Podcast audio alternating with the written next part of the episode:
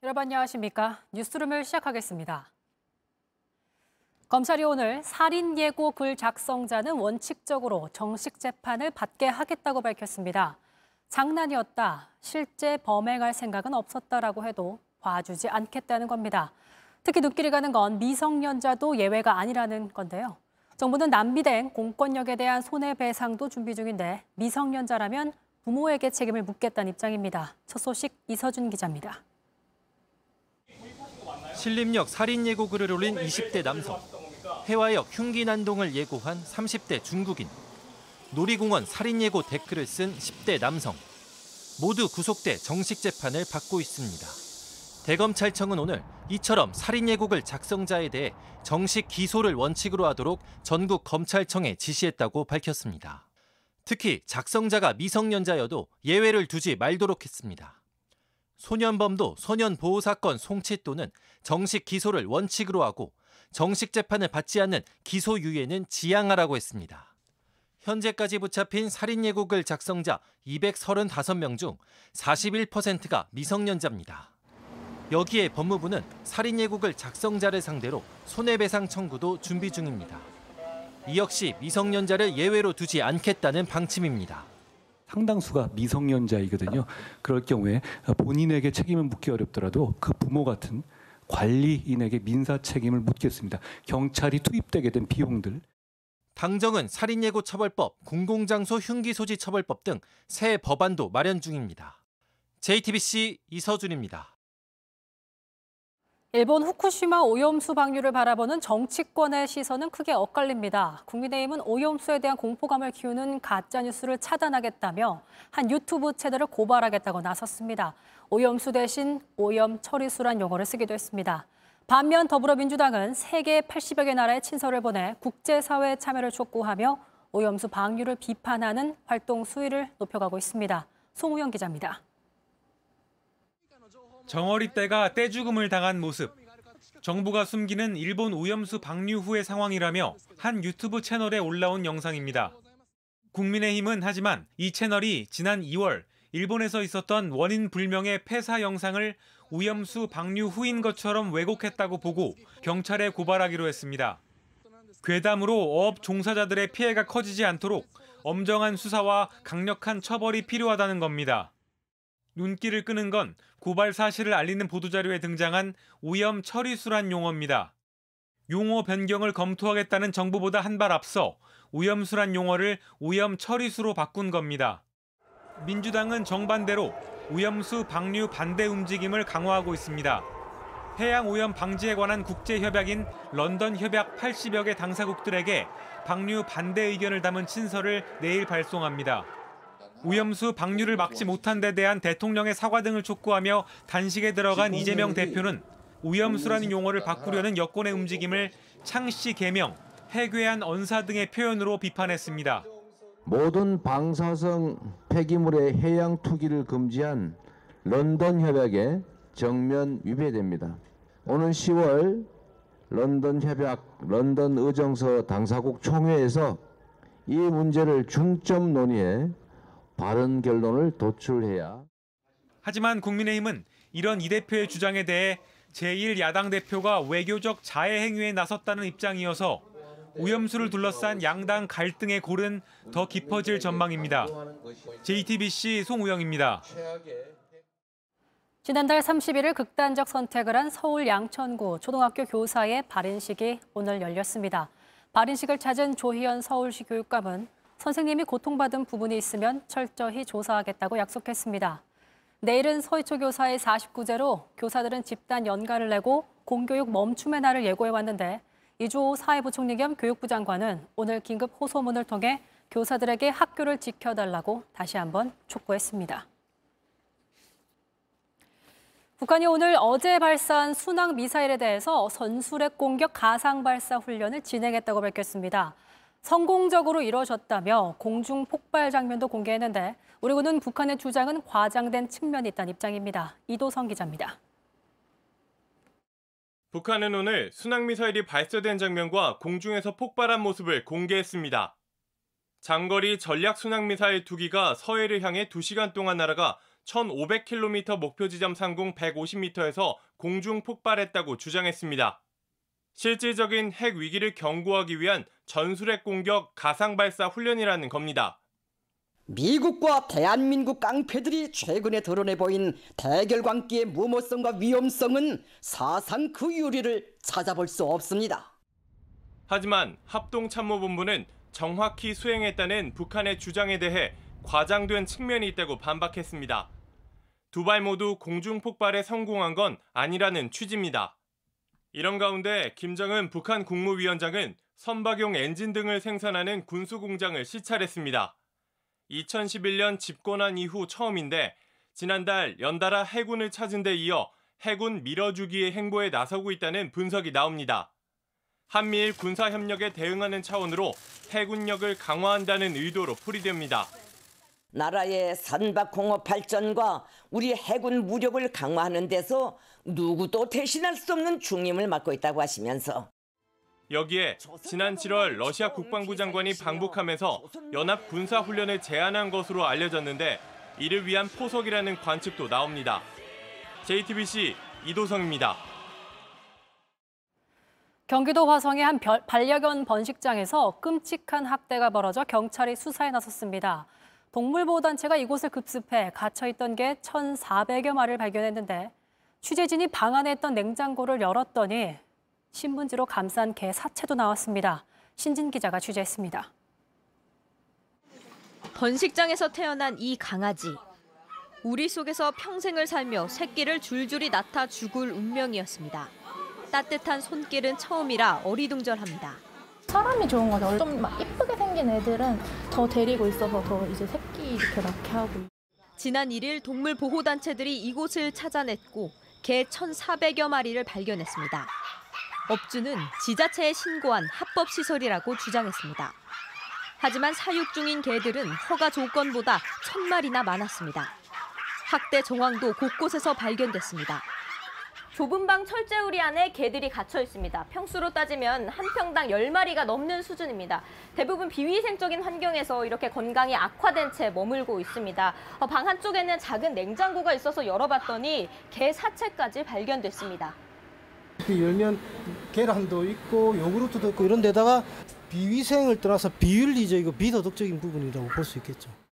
영양이 부족해 쓰러진 어미개의 배를 갈라 새끼를 꺼낸 정황도 나왔습니다. 처방받지 않은 안락사 약통도 발견됐습니다. 이렇게 죽인 개들은 냉장고에 아무렇게나 넣어뒀다가 야산에 묻었습니다. 시가 허가만 내주고 불법을 방치한 것이 아니냐는 비판이 나옵니다. 이 업체에서 15년, 6년 동안 계속 지속적으로 해왔으면 여기서 얼마나 무수한 동물들이 태어나고 죽고 팔리고 이걸 반복했느냐. 관리 감독 소홀 분명히 짚고 넘어가야 됩니다. 경기도 특사경은 수사가 끝나는 대로 영업정지 등 행정조치를 내릴 예정입니다. 경찰도 동물보호법 위반 여부를 수사 중입니다. JTBC 신진입니다. 주말인 오늘 빗방울이 떨어지는 곳도 있었지만 부쩍 선선해진 바람에 외출하기 좋은 날씨였습니다.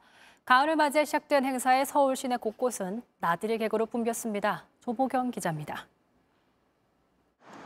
도로 입구에 교통 통제를 안내하는 팻말이 세워져 있습니다. 평소였으면 차량이 달리는 도로인데 지금은 나들이 나온 시민들로 북적입니다. 도로 곳곳에서 가족 단위로 즐길 수 있는 여러 행사도 열리고 있습니다. 고장난 장난감 분리하고 있는. 네, 기분 전환도 되고, 네, 애들도 좋은 경험할 수 있어서 좋은 것 같아요.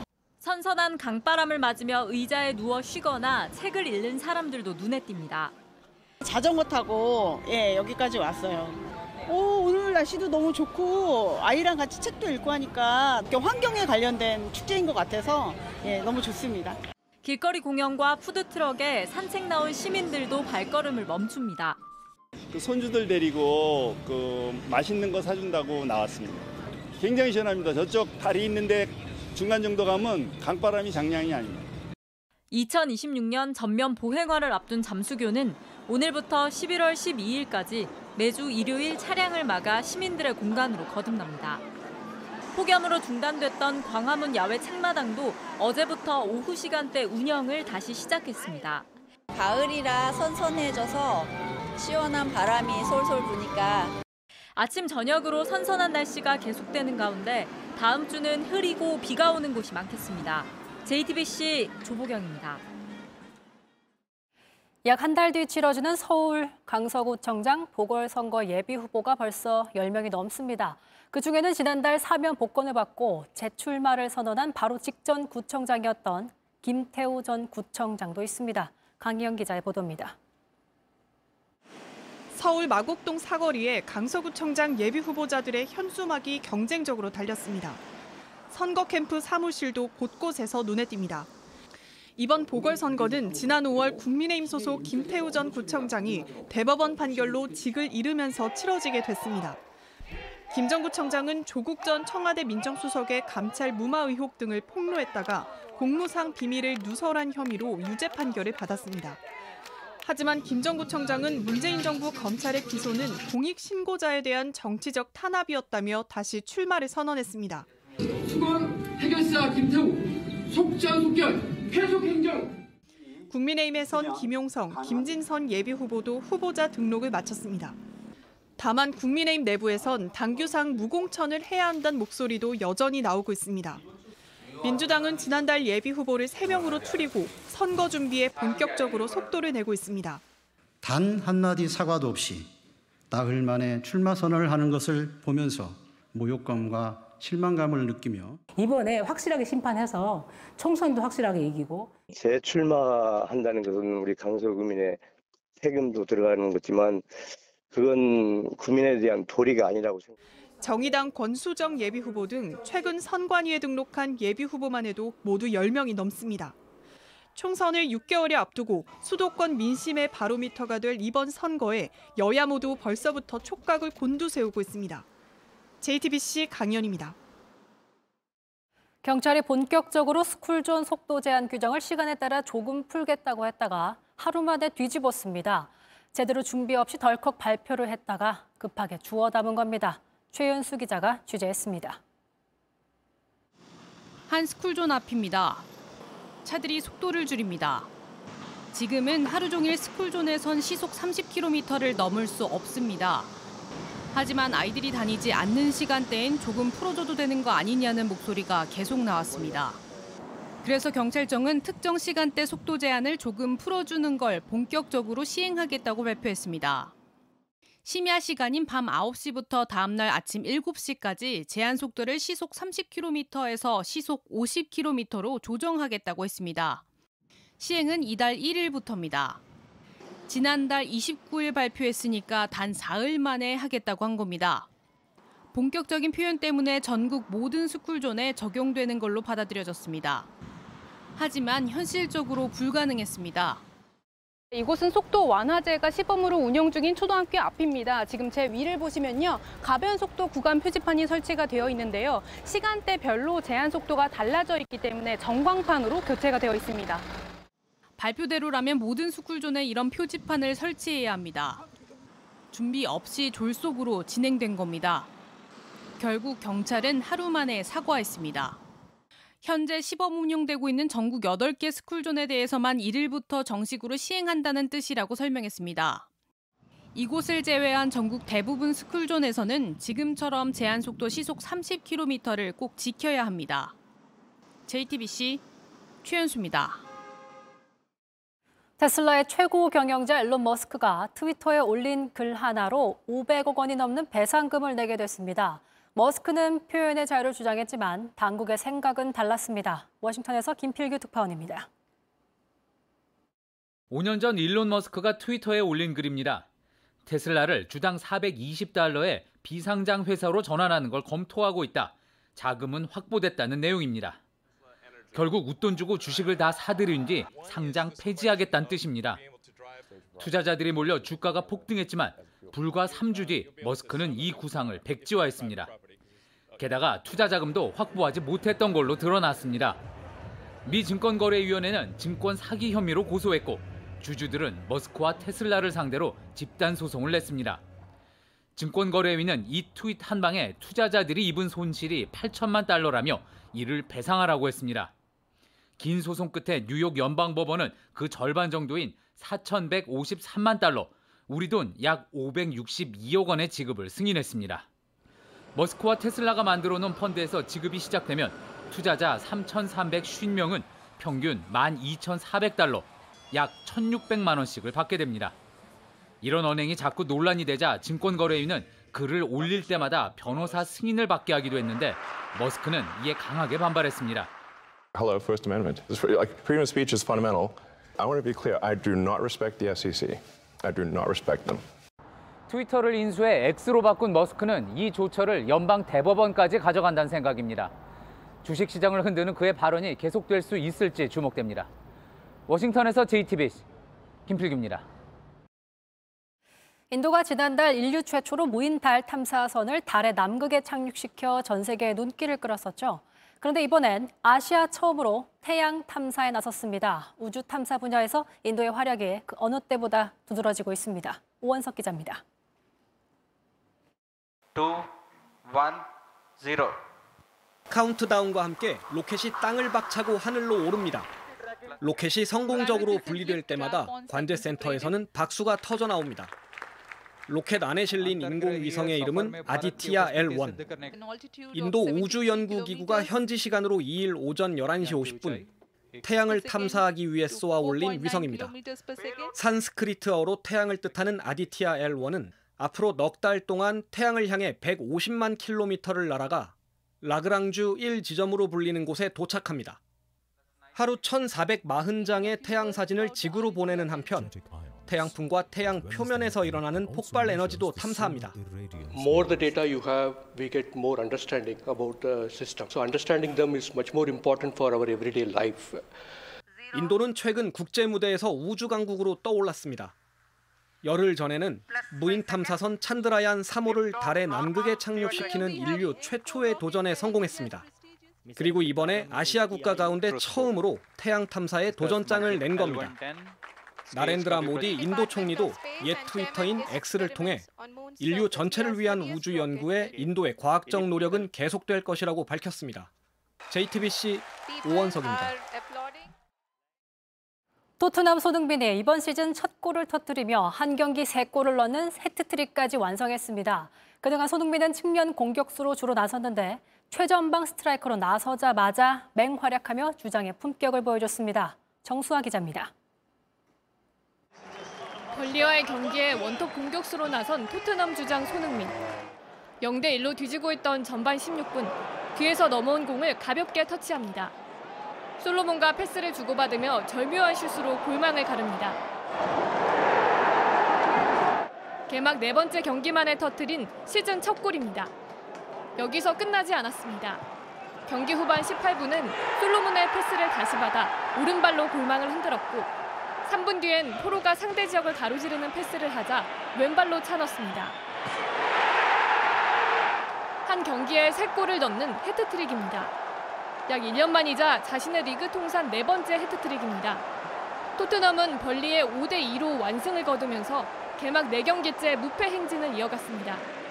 앞서 3경기에선 측면에서 뛰던 손흥민이 히샬르리송을 대신해 최전방을 처음 맡은 경기.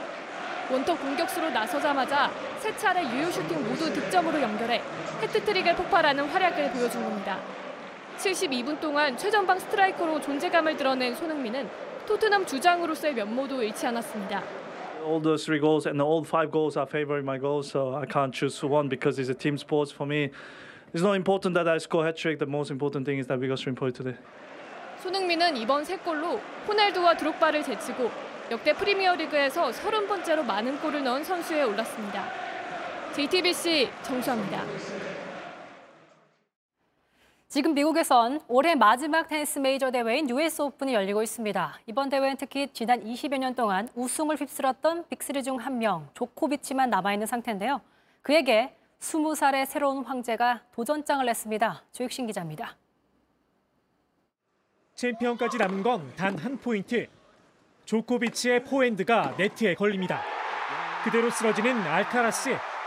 새로운 황제의 등장이었습니다. 그리고 지난 8월 두 선수는 다시 만났습니다. 알카라스의 포핸드가 코트 밖으로 벗어나자 이번엔 조코비치가 그대로 쓰러집니다. 입고 있던 셔츠를 찢으며 포효합니다. 평소 감정 노출이 별로 없는데 그만큼 힘들었다는 겁니다. I don't think I've played too many matches like this in my life. Uh, maybe I can compare it to Nadal um, finals in Australian Open 2012. 이 두 선수가 올해 마지막 메이저 대회인 US 오픈에서 다시 한번 승부를 겨룹니다. 상대 전적은 2승 2패. 현재 16강에 오른 두 선수는 결승에 가야 만날 수 있습니다. 알카라스는 지난해 2대회 우승에 이어 2연패를 노리고 조코비치는 최다 메이저 대회 우승 기록을 24회로 늘리려고 합니다. 2003년부터 2022년까지 79번의 메이저 대회에서 빅3라 불리는 페더러, 나달, 조코비치 외에 다른 선수가 우승한 적은 13번 뿐입니다.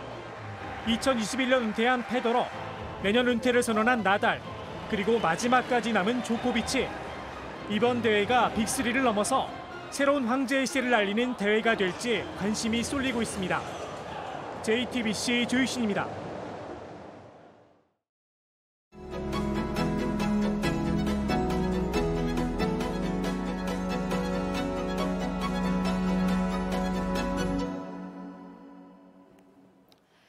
여전히 개성 있는 마스크, 분위기 그대로인 것 같습니다. 이분을 보면 저는 영화 속 해맑은 미소가 아직도 생각이 나는데요. 배우에서 작가로 돌아온 강혜정 씨를 뉴스룸에 모셨습니다. 반갑습니다. 안녕하세요. 반갑습니다. 시청자분들께서도 "헉, 어머 강혜정 씨가 오랜만이다. 네. 이렇게 하면서 반가워하실 것 같아요. 요즘 활동하시면서 반갑다는 얘기 많이 들으시죠? 네, 맞습니다. 많이 듣고 있고요. 어, 제가 어쩌다가 보니까 나름의 외적 공백기가 길어졌는데, 어, 근데 오랜만에 나오니까 되게 refresh 되는 것 같은 느낌도 들고 굉장히 기분이 좋아요. 6년 만에 배우가 아닌 작가로 돌아오셨습니다. 네. 반은 미치고 반은 행복했으면 남편인 타블로 씨, 에픽하이 타블로 씨의 권유로 책을 내게 됐다라고 말씀하신 걸 봤는데 네. 처음 나온 책을 딱 봤을 때 남편의 반응은 어땠습니까? 어, 저보다 좀 더 감격해 했던 것 같아요. 어, 그래요? 본인이 노력해준 부분도 이- 있으니까 음. 더 뭉클해 했던 것 같은 느낌. 근데 어떤 부분들이 좀 도움이 됐었나요? 음, 가장 큰 부분은 저의 제일 첫 번째 독자였잖아요. 글을 전문으로 공부하고 나온 분이고 지금 현재 작사가고 이쪽에 예술적인 부분에 아주 많은 영감을 갖고 있는 분이다 보니까 신뢰감, 아. 신빙성이 한마디 한마디 더 박히는 그런 느낌? 어. 잘한다면 진짜 잘하는 줄 알고 그런 기분.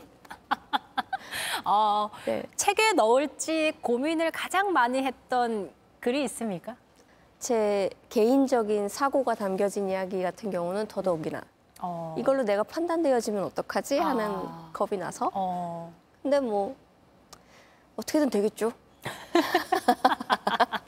아 근데 지금 책이 출간한 지 며칠 지났는데 아직 별말 없는 거 보니까 혹은 문제가 되진 않았던 것 같아요. 다른 이슈로 뉴스룸에 나오고 싶지 않습니다 이 책에서 인간 강혜정 씨를 그러면 가장 잘 보여주는 또 글이 있습니까? Take Out Me라는 제목의 글이 있는데 그러니까 세상에 다가가고 싶은 마음 반 음, 반대로 멀어지고 싶은 마음 반 그게 그 어. 글에 좀 담겨 있는 것 같아서 어. 일상적으로 어. 네. 책 제목도 그래서 미치고 행복하고 약간 반반. 네 맞아요. 궁금해지는 게 강혜정 씨가 생각하는 본인의 반은 미치고 반은 행복했던 순간은 언제일까? 음, 가장 뚜렷한 건 하루를 키우는 순간. 네. 그러니까 반은 사실 미치지 않으면 그 힘든 순간을 어. 어. 떻게 견뎌낼 수 있었을까 싶을 정도로 육아라는 게 굉장히 타이트하고요. 맞아요. 예, 고된 반이. 행복한 건 그 노곤함도 다 까맣게 잊어버릴 정도로 얘가 너무 예쁜 짓을 하니까 음. 그래서 행복했던 것 같아요. 이 책이 상처를 기회로 펴낸 작은 네. 책이라는 표현을 쓰셨습니다. 상처를 기회로. 어, 어떤 의미일까요? 나도 이만큼 형편없다. 나도 이만큼 아팠다. 나도 이만큼 상처받을 수 있다 라는 얘기를 표현해낼 때 공감대가 더 커지잖아요.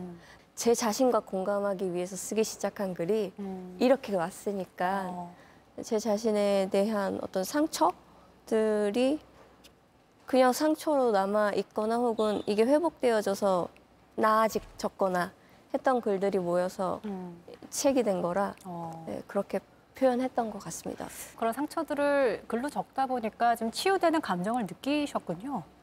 한글 한글 써나가면서 그 부분들이 정제되는 느낌? 그러니까 정수기에서 물 빠지듯이 아.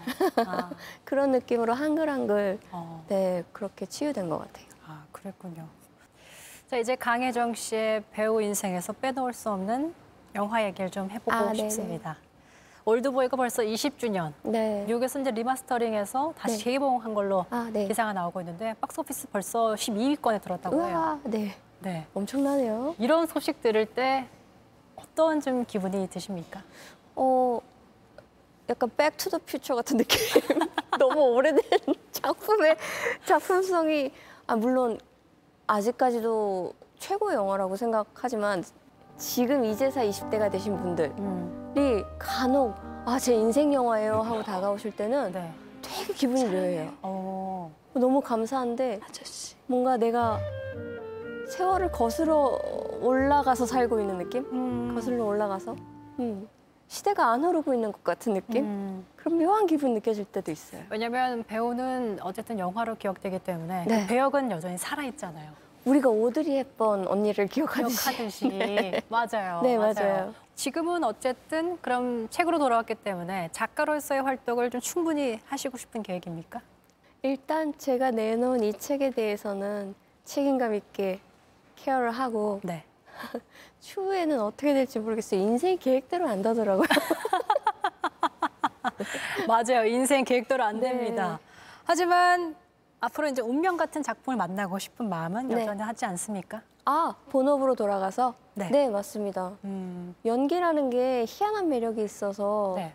중독되는 부분들이 좀 있거든요. 음. 그러다 보니까 어, 오랫동안 안 하면 약간 손 떨리고 발 떨리고 그런 느낌? 어.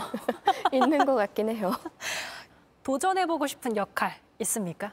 악역의 역할이 항상 슬픔을 끼고 있을 때 맞아요. 그랬을 때 상당히 매력적으로 느껴지거든요. 음. 그래서 아, 언젠가 기회가 된다면 나도 저런 역할을 한번 해보고 싶다라고 생각하는데 네. 그거는 많은 배우분들이 다 비슷한 생각일 거라고 생각해요.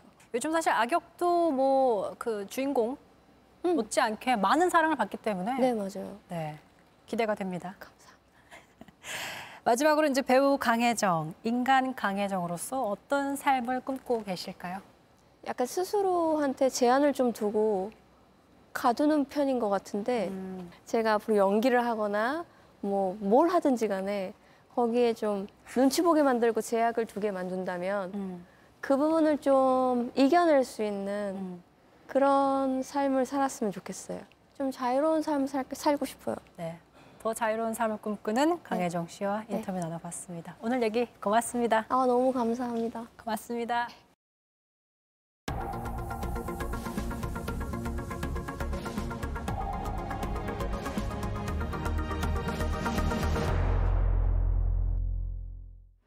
끝으로 날씨입니다.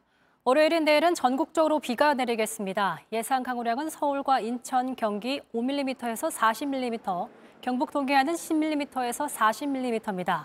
기상청은 좁은 지역에 강하게 쏟아지는 국지성 호우 양상을 보일 수 있다며 안전사고에 유의할 것을 당부했습니다. 아침 최저 기온은 21도에서 25도, 낮 최고 기온은 25도에서 33도로 예상되고 있습니다. 뉴스룸이 준비한 소식은 여기까지입니다. 시청해주신 여러분 고맙습니다.